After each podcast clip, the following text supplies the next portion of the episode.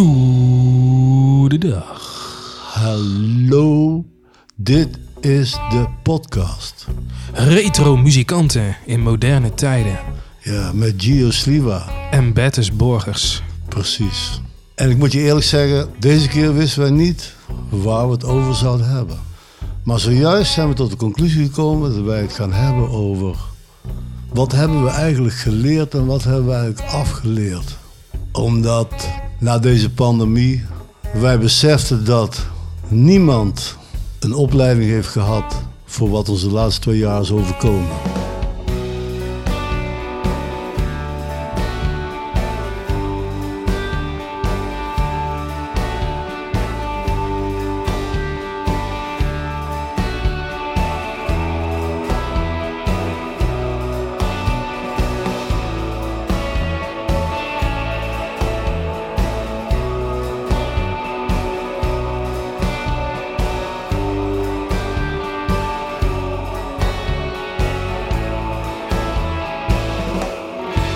Dus de vraag is gewoon, wat hebben we over van de opleiding die we wel hebben gehad, die we nou in kunnen zetten?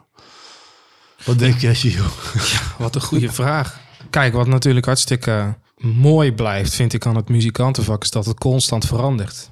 Het, het verandert de hele tijd. Dat is waar. Je blijft leren. Je blijft leren, precies. En eh, er valt niks te voorspellen. Er is geen eh, blueprint van hoe je een succesvolle muzikant wordt of hoe je een, een tophit schrijft. Tuurlijk zijn er richtlijnen waar je aan kan houden, wat misschien helpt, maar Ja, er is theorie, hè? Dus, dus al- maar de theorie komt altijd na de werkelijkheid. Dus die hangt er een beetje achter. Theorie is fijn om over te praten. Je kunt makkelijk praten over marketingtechnieken. Je kunt praten over opnametechnieken, je productietechnieken. Je kunt praten over hoe je een eh, instrument moet leren bespelen. Hè, hoe je dat moet trainen. Want dat is bijvoorbeeld een heel apart gegeven. Jij bent een instrumentalist, ik ben ook een instrumentalist. maar ook zanger. Ja, maar dat is ook een, eh, een kwestie van eh, hoe ben je daartoe gekomen, weet je wel. Ik speel stemband. Oké. Oké, maar goed, dus de, de, de, wat hebben we ervan geleerd? Het, ding is ook nog, het muzikantschap zelf, dat leer je toch door het gewoon te doen, toch? Ik bedoel, Ja. er, tuurlijk, er zijn opleidingen voor. Wij hebben allebei een muziekopleiding gedaan. En ik krijg best wel vaak de vraag, nog steeds, tot de dag van vandaag, wat leer je nou eigenlijk op zo'n opleiding? Wat leer je nou, ja? En vooral, wat moet je afleren? ik heb dus nog een ouderwetse opleiding gehad. Hè? Dus ik heb eh, in feite een muziekschool gehad. Nee, ik moet eerlijk zeggen, ik heb de eerste lessen gehad van mijn pa in de keuken. Gewoon op de stoel. Hij wees me gewoon aan welke noten er op papier stonden. En wat de grepen daarvoor waren. Dat was de eerste les. Daarna muziekschool gehad. En daarna twee jaar conservatorium. Maar dus helemaal niks over andere dingen in de muziekwereld. Alleen het bespelen van een instrument. Daar heb ik les in gehad. En dan de theorie erachter. De theorie erachter is dus in feite het notenstelsel en het notenschrift. Dat was de opleiding. De rest heb ik dus moeten leren buitenschool. Maar besef je ook al dat dan dat echt een compleet verschil is met het leren het muzikantschap of je instrument goed leren bespelen? Het zijn Ja. twee verschillende, twee losse dingen. Hè? To- to- Totaal losse dingen. ja. Ik bedoel, ja, dat, wat jij zegt, dat zo heb ik het ook ervaren in het begin. Ik begon ook op een stoel en een elastiek. maar, maar, eh, maar, en, en, en daarna ben ik eh, na een tijd op les gegaan bij eh Ton Heijblom. Wat dacht je, elastiek is niks. Ik koop een gitaar. Ik koop een gitaar. Ja, dus ik ging op les met mijn elastiek en mijn stoel. En, eh, nee, nee, en eh, nou ja, goed, ik had dus uiteindelijk een gitaar. En ja, en natuurlijk, eh, je leert gewoon je instrument goed te beheersen. En op een gegeven moment door het veel te doen. En ik merkte in mijn proces, op een gegeven moment natuurlijk wat beter werd. En na mijn lessen, dat ik het heel vet vond om met live video's van eh, bands mee te gaan spelen. Met het Oh ja. idee van, Ja. ik ga me inbeelden dat ik op het podium sta en meespeel met die artiest. Alsof ik een van die gasten ben. In een soort droomscenario van, oh, stel je staat dan bij zo'n show van eh, weet ik veel wie. En eh, jij kent elke partij van al die gitaristen. En eh, dan wordt er één ziek, weet je wel. Een van die gitaristen wordt ziek. En dan eh, ben ik natuurlijk helemaal bereid om helemaal die show verder te spelen. Oh ja, ja, je word je gewoon de zaal van, is er iemand in de zaal die... Is er iemand in de zaal die de, deze partij kan overnemen? nou, dat was, die droom is nooit uitgekomen verder. Maar. Ik heb het ooit meegemaakt. Serieus? Nou nee, dat was meer... de- kijk, dat wordt wel een beetje een anekdote. Dat was bij Sweetebuster. Op een gegeven moment speelden we in Etteleur bij een hele grote feesttent. En in de caravan, waar die wij als kleedkamer hadden, toen ging de bassist, die ging oud. Herman Dijnem, die ging oud. Hij was een ster van de band, joh. En die ging gewoon oud. Een soort hartaanval. En ehm, we moesten toch het podium op. En toen kwam ik op het idee om eh, in die zaal, ik dacht, ja, er moet iets gebeuren. Toen zei ik van, ja, Herman Dijnem, die kan niet spelen, want die is zojuist zo ziek geworden dat hij niet kan spelen. Is er iemand in de zaal die de partijen van Herman Dijnem kan spelen? En heel die zaal begint te roepen, Pietje, Pietje, Pietje. En ze gooien een mannetje op het podium met heel veel lang haar. En ik zei, Pietje, hier is de gitaar van, de basgitaar van Herman Dijnem. Wat kun je spelen? Hij zei, Suzy Q. Echt? Dat is echt waar dit.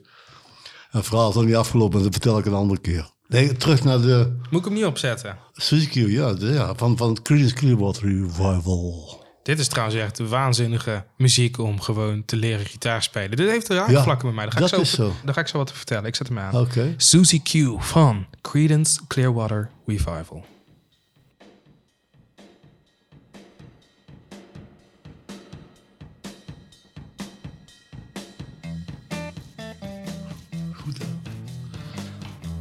Ja, dit, zijn gitaar is dit, jongen. Geweldig.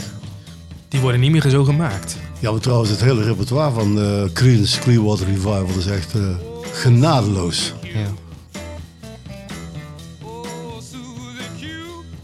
Ik weet nooit bij hen wat zij nou zelf hebben geschreven of wat ze nou cover. Want het was natuurlijk een waanzinnige coverband, hè? Dat dat was in die tijd toch sowieso normaal om gewoon te, Ja. cover, te, coveren. En het interessante van hen is ook dat zij eh, een, mooie verbinding vormden met, eh, met de, zwarte muzikanten, hè? met eh Booker T en de MG's en zo. Weet je wat ik nou echt cool vind, Bertus? Dat jij dit nummer opzet. Dit is van tevoren niet afgesproken trouwens voor de luisteraars. Maar Creedence Clearwater Revival is voor mij een van de eerste nummers of artiesten waarvan ik nummers leerde spelen bij gitaarles. Kijk, Ik had les van Ja. eh, Ton Heijblom. En ik, ik geloof er nog steeds heilig in dat hij misschien wel de grootste fan is van eh, CZR. En eh, eigenlijk bestonden die lessen altijd uit bandlessen. Dus ik werd gelijk in de diepe gegooid. Het was eigenlijk niet echt instrumentles. Het was eigenlijk bandles. Je komt in een ruimte terecht met drummers, bassisten, zangers, gitaristen, pianisten of toetsenisten. Eén grote ruimte. En we kregen allemaal uitgeprint een blaadje voor ons. En ik kan je altijd vertellen dat er zeker, zeker minimaal één keer per eh, les werd er een nummer van CCR gespeeld. Waaronder dus eh, inderdaad uh, Susie Q, Will Stop the Rain, Have You Ever Seen the Rain, Proud Mary. Al die tracks heb ik I gewoon... put a dat zijn- spell on you.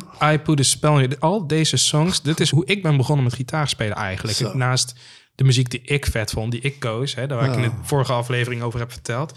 Maar dit is wat ik bij de lessen kreeg. Ik kreeg gewoon een akkoordenschema voor me met tekst. We werden gewoon een diepe gegooid. We gaan het spelen. Of meestal drumde dan eh, Ton mee. Om toch een beetje als een soort eh, dirigent alles aan te wijzen van wat er gebeurt. En eh, En kreeg je dan ook dingen mee om je door de week thuis moest oefenen? ja, dit soort licks, zoals deze track, dan moest je Ja. wel leren thuis. En, Ja. Misschien legt hij het een, eh, natuurlijk een deel uit. Of En leg je dan de techniek uit en zo, dat je je vingers moet zetten, meer van die dingen zo. Ik heb veel discipline geleerd eigenlijk dankzij het bespelen van een instrument. Ik ben altijd een vrij ongedisciplineerde man geweest, hè? en jongen, vroeger. maar door, omdat ik echt dat instrument goed wilde leren bespelen, heb ik dus discipline geleerd. Dus heb ik ook het vertrouwen gekregen dat als ik maandenlang hierop oefen, dan kan ik dat over een paar maanden spelen. Weet Ja. je wel? Dat vertrouwen heb ik gekregen. Dankzij oefenen. Nou, ik heb een beetje hetzelfde als jij. Ik Ja. voel me ook niet de meest gedisciplineerde man die er is. Nee, je bent ook een losbol. Ik ben ook wel een redelijke losbol. Maar het mooie van eh, voor mij dit eh, is inderdaad dat je voelt een soort van. Er, gaat, er komt een stukje geluk, er komt een gelukstofje in je vrij. Ja. Als jij iets kan spelen. Als jij iets waar jij weken op hebt zitten oefenen, dat het ineens lukt. Ja. En in dit geval, eh, voor mij, eh, was het les hebben dus bij zo'n muziekschool of eh, bandlessen in het diepe gegooid worden. Samenspelen met mensen, dat voelde voor mij ook als een doel. Van oké, we hebben dit nu gerepeteerd. Ik bakte er helemaal niks van. En volgende week gaan we het weer doen. Dus ik wil niet weer voor schut staan. Ik wil gewoon dan, wil ik het kunnen. Dus ja, ik ging daar hard voor Ja, ja, werken. ja, dat, is, nee, dat klopt. Dat herken ik ook. Dat, dat, wat jij noemt, dat stukje geluksstof wat dan vrijkomt, weet je wel. Dopamine. Maar dat komt omdat dan op een gegeven moment, bijvoorbeeld, dan kwam er uit die saxofoon kwam het geluid wat ik wilde. En dan kon ik een melodie spelen zoals ik dat wilde. En dat was een fantastisch moment. Weet je wel? nog wat een van de eerste eh, van die melodieën waren dan? Die, eh, Eh, ja, dat waren ook een paar eigenlijk wel solo's ook en zo. Maar bijvoorbeeld, ik vond dingen van eh, een heel oud nummer, dat Tequila. Hè? Dat is heel simpel, maar dat vond ik dus wel te gek om te spelen. van de Champs. Ja, Alright, hier is Tequila van de Champs.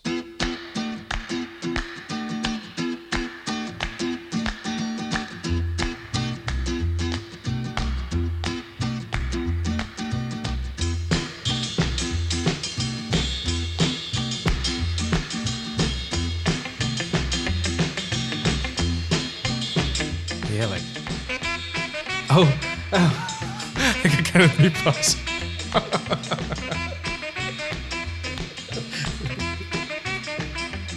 Dit, dit nummer is toch ook een beetje omgetoverd tot de nieuwe liftmuziek van... eh, dit is, is dit niet gewoon jarenlang liftmuziek geweest? Gewoon- altijd is altijd liftmuziek geweest. Dat was toen ook al.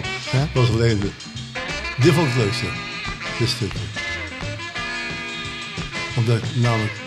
Ik vond het akkoord zo raar wat hier gebeurde. Daar heb ik toen op zitten zoeken wat het... Ja, dat, dat akkoord, hè. Daar Ja. heb ik op zitten de ploeters van. Wat, wat spelen ze daar toch van een akkoord onder, weet je wel. De rest was allemaal eigenlijk heel eh, easy. Ja, ja. Ja, dat blijft goud dit. Tequila. Ah, Oké. Ja. Ja, nou. Maar goed, dit is een van de eerste melodieën die jij hebt geleerd. Ja, die leerde ik zelf, hè, want de, de rest was eigenlijk van die saaie oefenstof. Want dat had ik steeds wel bij al die lessen die ik heb gehad, zelfs op conservatorium.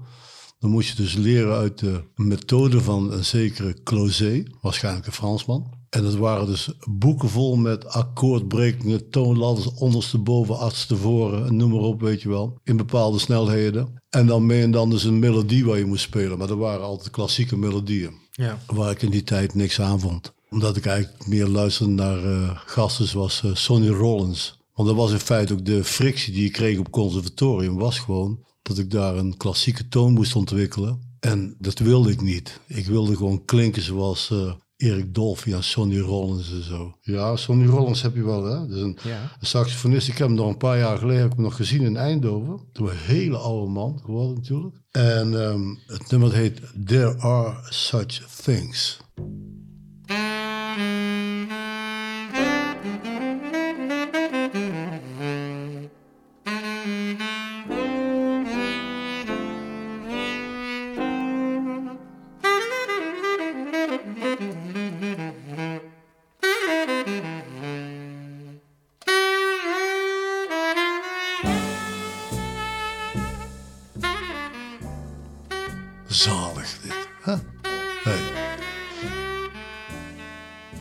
Je mee thuiskomen. Nou, Thuis bij de vrouw, kaarsjes aan. Wacht even, ja, dit, is gewoon toch, dit is gewoon toch heerlijk. Als je, als je een klein stukje terugspoelt en je komt het intro binnen... en je zet er dan een donkere stem neer, zo. Wacht even, terugspoelen, zo. Hey baby. Hey. nou, nou, nou. Ja, jij bent echt een nacht-dj eigenlijk. Weet Ja je man, dit is echt lekker, dit. Je zou die film moeten zien. eh, Play Misty for Me. Hoe? Van Play Misty for Me van eh, Clint Eastwood. Hmm. Ik eh, ken die niet. Nee, moet je, moet je echt eens een keer opzoeken. Die is gewoon overal te zien. Maar ik leid jou een beetje af. Wat ja, wat was ook weer... waarom hadden we het ook weer over de... Oh, oh, oh oké. Back to business. Wat je nou hoorde was de Ring for Gin. De Ring for Gin zetten wij in als wij even de zaak willen onderbreken om weer even terug te gaan naar bijvoorbeeld de basis van dit gesprek. Want we wijken vaak af. Zo zijn we gewoon. Sorry. Ja, dat is zo. Maar ja, kijk, de basis was eigenlijk, je leert eh, dingen op een instrument en dan later leer je zaken die eh, met de muziekwereld te maken hebben en die het muzikantschap in feite vormgeven. En eh, nou valt me wel op, Gio, dat eh, wat ik al zeg, van ik heb eigenlijk alleen maar opleiding gehad op een instrument. Daarna ben ik maar gewoon eh, gaan spelen en alles onderweg geleerd. Maar tegenwoordig inderdaad de muziekopleidingen, sinds dat het de Rock Academie is, die leren in feite alle facetten van het muzikantschap. Hè? Daar, daar kom je er alles tegen, weet je wel. Ja. Dus dat is, het is meer dan het, leer- het eh, leren bespelen van een instrument. En dat is wel het grote verschil natuurlijk. Wat jij hebt eh, opleiding gehad, eh, waarbij het bespelen van een instrument eigenlijk maar een, een voertuig was om door die opleiding heen te komen. Precies. Ja, voor mij kwam dat natuurlijk eh, toen ik eh, ging studeren als gitarist natuurlijk bij eh, het Rock City Institute in Eindhoven. En vanaf daar en op de Rock Academie trouwens ook, da- daar pas leerde ik pas echt van oké, mijn passie, gitaar spelen, dat veranderen in muzikant worden die daar zijn brood mee moet verdienen. Ja. Het komt er eigenlijk op neer dat er eigenlijk 90% van al je tijd gaat eh, eerder in eh, de zakelijke kant eromheen zitten dan eigenlijk in het muziek maken zelf. ja. En eh, dat hebben natuurlijk wel eens mensen tegen me gezegd, van tevoren al. Maar toch, soms, ik ben toch wel iemand van wie niet horen wil, moet maar voelen. dus ik ben er pas dan, op dat moment er pas achter gekomen inderdaad. Van oké, er komt niemand, of er komen zelden mensen voor die gewoon goed zijn, in hun, echt zo goed in- zijn in hun instrument, dat ze daarmee per direct hun geld gaan verdienen. Ja, inderdaad. Ja, ja. Dus, kijk, bijvoorbeeld, dat is wel een heel grote verschil. Want die opleiding die ik vroeger kreeg, dan heb ik het over de opleiding zeg maar rond eh, 1965. Die was alleen maar gespecialiseerd, zeg maar, die gericht op virtuositeit op je instrument en een eh, goede kennis van het notenstelsel. Die theoretische kennis, weet je wel, theoretische kennis en virtuositeit op het instrument. En in eh, popmuziek is eh, virtuositeit op je instrument is een persoonlijke keuze. Als je dat wil worden, als je Steve Vai Vai wilt worden, dan moet je dat worden. hè. Maar ik bedoel, Ja. het is een keuze. Dit kunnen we doortrekken naar de muziek van nu. Is ook heel anders dan muziek van, eh bij wijze van spreken, 30 jaar geleden. Laten we eerlijk zijn, als ik nu naar de radio luister, ik luister naar eh, Radio 2 bijvoorbeeld. Als ik het even naar mezelf toe trek als gitarist, dan hoor ik eigenlijk niet zo heel veel gekke, eh, virtuoze gitaarpartijen meer die nodig zijn. De, de goede gitarist van anno 2022 kan zich heel goed inleven in een liedje en die kan functioneel spelen.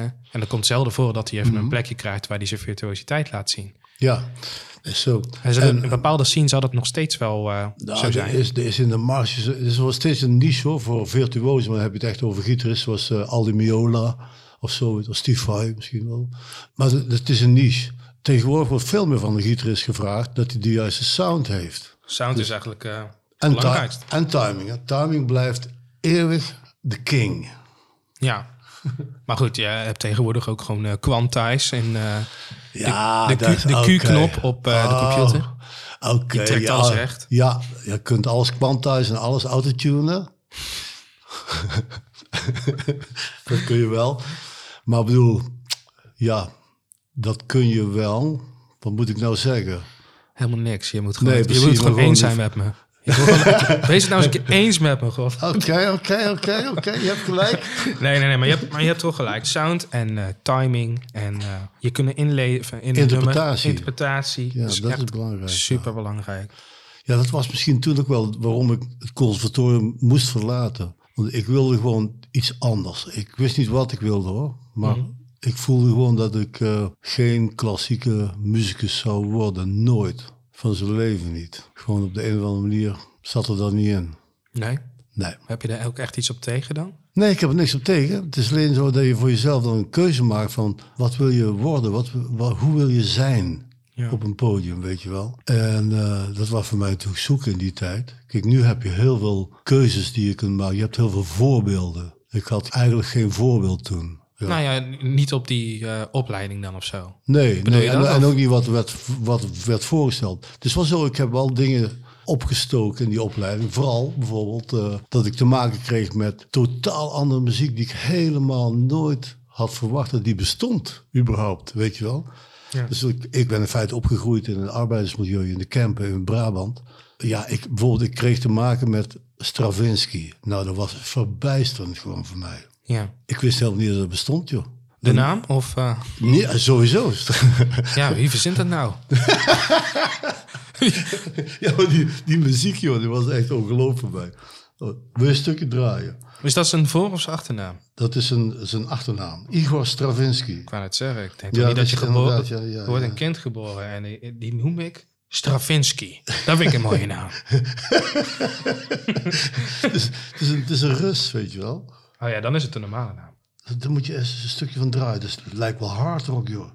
Ik zweer het je. Ja, daar sta je van te kijken, hè. Maar eh, welk nummer dan? Maar dat eind heet Part 1. Part 1. Adoration of the Earth. Ja, Hele lange titel, dus ik ga alleen maar het eerste deel opnoemen. Igor Stravinsky, The Ride of Spring, Part 1. Het is pas trouwens vanaf 3 minuten 23. yeah.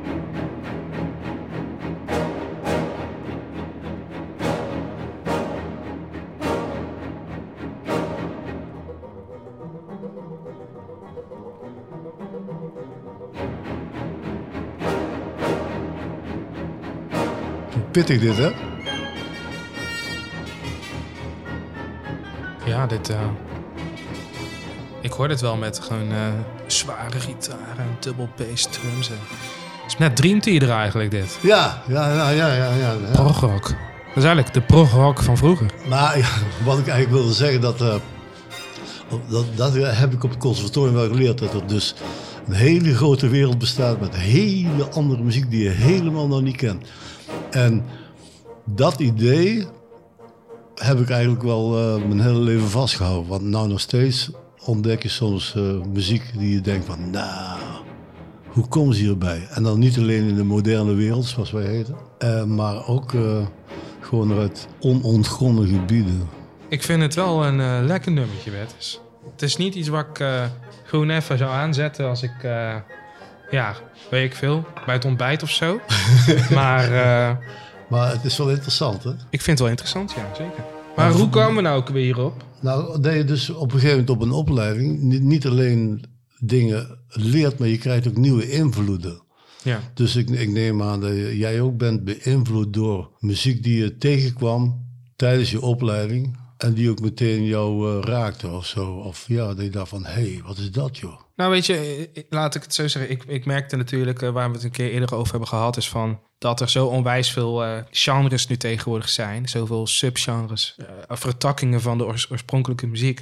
En ik vond eigenlijk zoveel dingen gaaf, dat ik me daarentegen af en toe wel een beetje het gevoel had van dat ik niet echt een eigen identiteit daarin kon vinden van wat ik nou eigenlijk echt gaaf vond. Maar als ik één ding, eh, ik kom natuurlijk een beetje uit die progrock hoek, weet je wel, daar ben ik wel ooit een beetje mee begonnen, omdat ik virtuoos op mijn instrument wilde zijn op dat moment. En eh, uiteindelijk ben ik wel heel blij dat juist door die opleiding ik meer ben gaan zoeken naar wat andere soort muziek, weet je wel. Dus ik kan me nog wel herinneren dat tijdens Rock City moest ik op een gegeven moment een, eh, een nummer coveren. En dat heette, eh, het was van een band waar ik eigenlijk nu tot de dag van vandaag nog steeds naar luister. En eh, naar mijn idee ook een van de, van de dit eh, is mijn mening overigens, maar echt een van de allervetste bands die er ooit heeft bestaan. En die bestaan nog steeds, dus ja, we, we- hebben mazzel. en de band heet Thrice. En de eerste track die ik ooit van hen heb gehoord, komt van een album die heet Beggars. Hoe spel je dat, die naam van de band? Thrice. T-H-R-I-C-E. Of je kan het ook zeggen als TH en dan rijst op zijn Engels. Oké. En het, eh, eigenlijk de eerste track van, de, van deze plaat heet All the World is Mad. En ik was gelijk overdonderd van hoe rauw en hoe... Het is eigenlijk helemaal niet zo heel erg moeilijk, maar het is vooral gewoon heel erg overtuigend vet gespeeld. En eh, nou ja, ik eh, ga er gewoon geen woorden meer aan vuil maken. Ik, toen ik deze track hoorde, ik was verkocht en ik moest hem coveren, dus ik was heel blij. Dus ik ga hem je laten horen. Hier komt hij. All the World is Mad.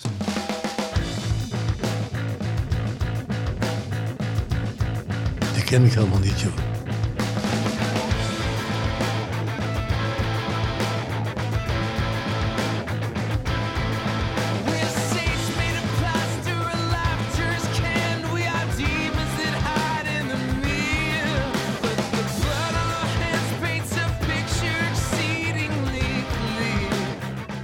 Uit welk jaar komt dit, denk je? Wat denk je? Wat ik denk.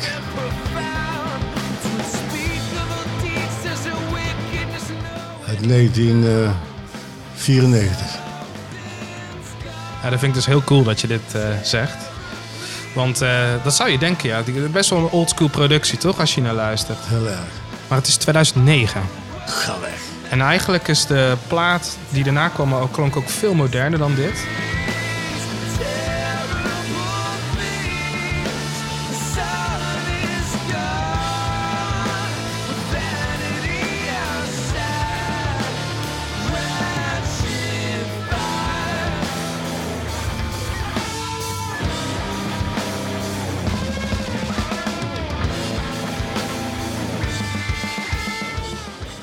Ja, de- eigenlijk, een, eigenlijk een jaar daarvoor of zo. Toen brachten ze al vier, eh soort van vier albums in, eh, ja, eigenlijk in twee jaar brachten ze dan de, de Alchemy Index uit. Dat is een eh, album die heeft vier delen, met vier, eh, de vier elementen. Zeg maar aarde, water, vuur en eh, wind, volgens mij.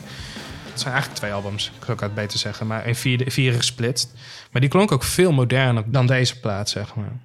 Dus eh, in ieder geval eh, om eh een punt duidelijk te Maar- maken. Maar, de- is het dan zo dat die de volgende album ook, eh, dus dan meer, eh, ook weer nadruk hebben gelegd op de virtuozen? Want daar had je het over, hè? Dat de, de, het virtuoze erin. Hè? Trouwens, het is wel zo dat als je met een instrument bezig bent, dan krijg je automatisch volgens mij een periode dat je denkt, ik moet virtuoos worden op het ding. Ik wil er echt eh, waanzinnig veel dingen op doen. Echt snelheid krijgen, eh, al die dingen meer. Hè? Dat, dat, die hang naar virtuositeit. Ja, maar dat kwam bij mij dus juist eigenlijk in het begin. Ik had juist, nadat ik twee of drie jaar speelde, toen moest ik elke solo leren. Ik, ik heb een tijd gehad dat ik gewoon letterlijk van één live plaat van eh, Iron Maiden alle solo's kon spelen. En hele tracks kon spelen, maar ook alle solo's. En live speelden ze alle solo's anders, die kon ik ook spelen.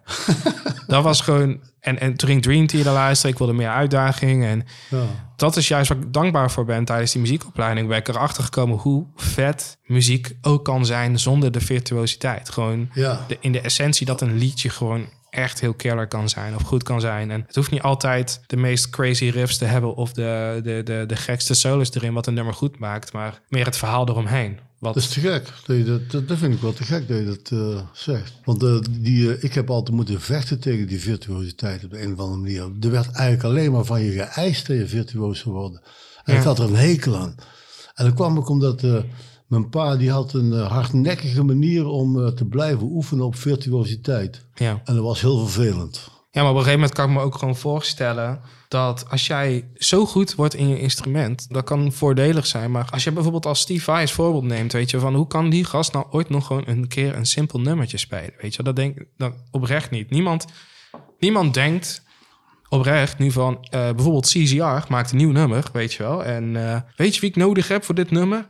Iets heel simpels. Ik ga Steve Vai vragen. Die heb ik nodig op mijn plaat. en dat je hem gewoon die akkoord, basisakkoorden gaat laten spelen. En eh, hier en daar Nee. wat eh, country licks laat spelen. Nou, echt totaal niet, weet je wel. De, Nee, dat is waar. Maar ik moet wel zeggen dat eh, bijvoorbeeld Quincy Jones is dan een producer. Die kan dus op een plaat van Michael Jackson, kan hij dan dus Van Halen vragen om een virtuoze solo te spelen. Maar dat kan Quincy Jones, die kan dat invoegen. ja, maar Quincy Jones kan alles. Dat is waar. Dat is ongelooflijk, die gast. Dat is gewoon de Clint Eastwood van de muziek, joh. Als je ooit je afvraagt van, eh, gaat dat werken? En je vraagt dat aan Quincy Jones, dan, dan, dan, dan, is, er iets, dan is er iets mis, zeg maar. Ja, Quincy kan gewoon zeggen, ah, doen we zo en zo en zo. Ja. Ik zag een documentaire van hem, hij had alleen maar eh, moeite met drank. Dus Er zijn heel veel mensen die moeite hebben met drank. Dat is waar, hij is niet de enige. Hij is een heel goed gezelschap natuurlijk, dat snap je wel. Ik heb ook moeite met drank, maar dat is meestal de dag nadat ik het gedronken heb. Ja, ja, dat- had Quincy Jones ook. Ja? Ja, en dan werd hij geholpen door zijn do- zijn dochters. Die hielpen hem dan weet je, om een beetje overeind te eh, houden. Want eh, dan moest je toch naar een belangrijke receptie of zo. Ja. Dat ging je dan terug doen. Ongelooflijk die gast, joh. ja. Eh, We wijken af, hè. Oh, zal ik even bellen? Alright. Als jij een idee hebt hoe we terug moeten komen op de, op de basis. Nou ja, misschien is dit wel een goed moment om de vraag te beantwoorden. Of te proberen te beantwoorden die ik eigenlijk stiekem vaak krijg. Waar ik het eh begin natuurlijk al heb voorgesteld. Stel, je bent eh, de, jullie, de, jullie de luisteraar. Je bent iemand, eh, die zit thuis. En jullie hebben een, eh, misschien een kind. En dat kind wil de muziekopleiding doen. Of die denkt eraan om van zijn hobby zijn werk te maken. En die gaat dan auditie doen op een rockacademie of een conservatorium. Dan willen natuurlijk die ouders vaak wel weten. Maar wat leert mijn kind nou op zo'n opleiding? Toch?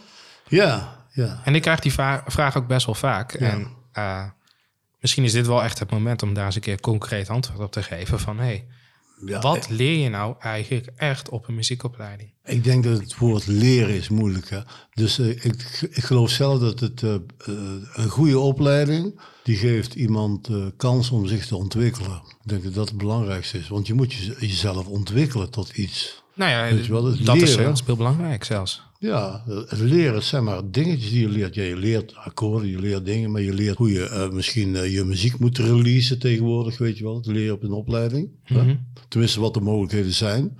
Maar wat je echt leert is natuurlijk gewoon je ontwikkeling. Wat, wat je zegt van de keuzes. Tenminste, als de keuze zo is dat ik de opleiding moet verlaten, dan heb ik genoeg geleerd. Precies. maar je weet je, je bent je eigen identiteit ben je aan het samenstellen. Wat voor soort muzikant word je? Welke richting ga je op? Dat ben je aan het ontwikkelen tijdens een opleiding. Ja, ja. Je, er zijn zo ontzettend veel richtingen waar je op kan gaan in de muziekindustrie. Weet je wel, van management tot aan docent, tot aan eh eh, sessiemuzikant, studiomuzikant. Noem het maar op, weet je wel. Of ben je een songwriter, wil je eigen liedjes schrijven. De werkelijkheid is, toen ik begon aan zo'n opleiding, wist ik nog niet welke richting ik op moest gaan. En zo'n opleiding helpt jou daarbij. Los van het netwerken wat je tijdens zo'n opleiding doet. Ja, dat is waar. Een goede opleiding wel. Die geeft inzicht in wat er gaande is in de muziekwereld en welke kansen dat je kunt creëren. Welke rol dat je kunt gaan spelen erin. En het rare is dat je dus niet weet hoe de muziekindustrie er in de toekomst uitziet. Kijk bijvoorbeeld om, even een heel bot voorbeeld te noemen. Toen wij in eh, 1999 begonnen met de Rock Academie, toen bestond het woord MP3 eigenlijk nog niet. Het bestond alleen nog maar in de technische wereld van echte high-tech, weet je wel. Maar normaal niet, weet je wel. De eerste studenten die we binnenkregen, konden niet e-mailen. Niet? Moet je, nee, die, die hadden dat nooit gedaan. Wauw. Welk jaar was dit ook weer? Nee, eh, 1999, 1999. Zo, toen was ik acht. Vet. Ja, maar zo snel is het gegaan, weet je wel. En eh, vijf jaar later was MP3 gewoon een ding. Ja. De muziekwereld is ontzettend veranderd door de digitalisering van de wereld. Ja, maar precies. Maar dat is ook het voorbeeld dat ik al geef. Ik bedoel, de muziekindustrie, wat er ook gebeurt, blijft veranderen. Ook Ja. door gewoon... Ja, blijft. Toen was het de MP3 of de digitalisering. En eh, ja, kijk waar we nu zitten. Ik bedoel, eh, Ja, nou, is de- kijk, internet is nog sterker geworden door de pandemie, omdat bijvoorbeeld de podia zijn weggevallen. En er zijn eh, nieuwe artiesten ontstaan die ehm, vooral heel veel aanhang hebben op hun socials, mhm. maar nog geen optredens hebben gedaan. nou ja, sterker nog, er zijn heel veel, zowel muzikanten als artiesten, gewoon, eh, of, of bands. Je kan het eh, per individu bekijken of per band of groep. Die gewoon hun hele podium hebben verplaatst naar online, naar social media. Gewoon die een hele sterke online identiteit hebben gecreëerd op bijvoorbeeld een YouTube. Daar content maken, wat mensen interessant vinden. En daar los daarvan hun eigen muziek promoten. Wat ook Ja. mensen dan daardoor ook interessant vinden. Daarna ook tussendoor gear reviews geven over spulletjes, over nieuwe gitaren en over nieuwe studioapparatuur. Wat ze weer gesponsord krijgen en dat soort dingen, bla bla bla. Zo. Daar is een hele markt voor. Nou moet ik even ingrijpen. Grijp jij eens even in. Ja, jij noemt het woord promoten. we, we, we vergeten gewoon dat we onze podcast moeten promoten. Je hebt helemaal gelijk. je hebt helemaal gelijk. Nou, Nou, Oké. Kijk, als mensen, als jullie iets ons willen melden, mail ons op bertusengio.gmail.com. en je kunt ons ook vinden op Instagram of YouTube onder Bertus en Gio. Of individueel, at Bertus Borges of at Gio Sliwa. Mocht jullie eh, je vrij voelen en je vindt ons werk leuk, wat we doen en wat we maken... en je wilt ons supporten, je wilt ons steunen... wij hebben een eh, Petje Af kanaal en je kunt eventueel je petje afdoen. En je kunt ons ook vinden op petjeaf.nl slash Gio. Ja, word onze supporter. Want we gaan verder nog met deze podcast. En dan gaan we door op dit onderwerp van hoe ben je muzikant in deze tijden. Retro muzikant. Retro muzikant in, Moderne tijden. exact. Weet je wat leuk is? Iedereen denkt dat hij in de moderne tijd leeft. Charlie Chaplin had een, eh, heeft een fantastische film gemaakt, Modern Times. En die gaat over het lopende bandwerk. Dat was toen dus de moderne tijd. Hè? Nou is de digitalisering is de moderne tijd. Toen was dus het lopende bandwerk was moderne tijd. De metawereld is nu de moderne, de modern times, man. De metalwereld? De meta-wereld. De metawereld. De meta.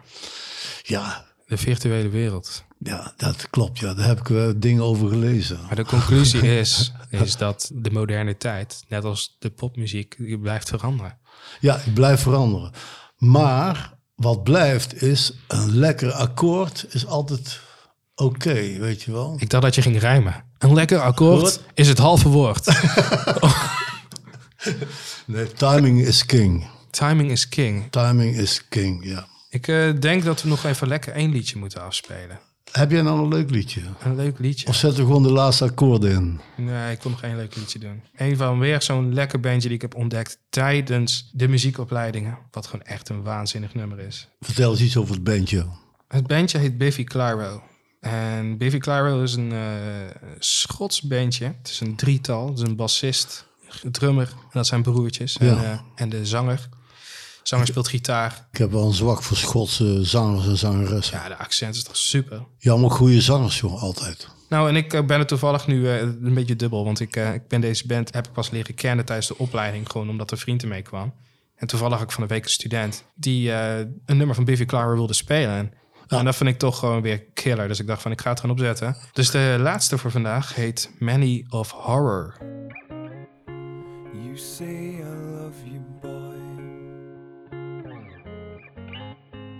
I know you lie. I trust you all the same. I don't know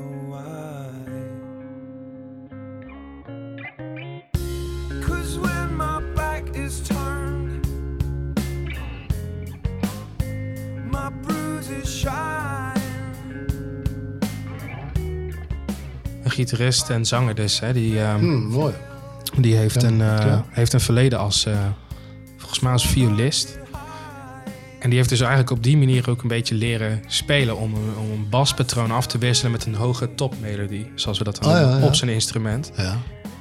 En eh, ik weet nog wel, dat ik ben één keer naar een concert geweest van hun. En eh, waar ik eigenlijk, eh, ik wist gewoon dat die nummers gewoon goed waren en zo. Maar ik was eigenlijk ook gewoon onder de indruk wat die gast kan spelen en zingen tegelijkertijd. Vaak, misschien is dit nummer dan weer niet zo'n goed voorbeeld, maar hij speelt soms echt de meest gek getimede eh, partijen op zijn instrument, op zijn gitaar. En hij zingt in een compleet ander ritme. eh, eh, zingt hij daar overheen. ja, dat is... Ja, ik, ik weet nog dat ik daar zo van onder de indruk was. En die heel die energie die ze met z'n drieën al kunnen neerzetten. Tegenwoordig spelen ze met een vierde man volgens mij. En eh, het is alleen maar, het is, die band is nog steeds gewoon heel erg goed. Het is niet normaal. Maar zij hebben altijd best wel hele creatieve eh, gitaarpartijen. Dus eh, voor de gitaarluisteraars onder ons, neem eens een keer de tijd om ik vind eens, het wel, bijvoorbeeld wat je nou zegt, die, dat heb ik altijd heel apart gevonden. Als mensen dus fantastisch kunnen spelen op een snaarinstrument en dan in een compleet andere beat, een andere wave zitten te zingen, weet je wel. ja. En dan denk ik van, hoe hebben ze dit geoefend? ja, noot voor noot. Echt gewoon... eh, Nee, of gewoon jezelf verdelen in twee personen. Dat je En gewoon- dolfijn En bent. de ene gewoon als een motor, gewoon die... eh, kijk, er zijn heel veel voorbeelden, hè, van Sting tot eh, Paul McCartney. en over de gitaristen die, maar niet, niet, te zwijgen, niet te spreken, niet te zwijgen, dat weet ik niet. Maar ik bedoel, je, hebt, je, je verdeelt jezelf in twee personen. Eén, als een motortje speelt het met de rechterhand. En de over helemaal vrij zingt de andere. Ja, gaaf hè? Met gitaarles moet ik dat best wel vaak wel eens eh, uitleggen aan iemand. Ik heb echt nog steeds wel eens mensen die komen dan aan met een eh, akkoordenschema en een tekst. En dat zit dan in hetzelfde bestand, weet je. Dus je ziet eigenlijk de couplet, je ziet de tekst, de lyrics. En zie je boven de zinnen zie je dan de, het akkoord staan.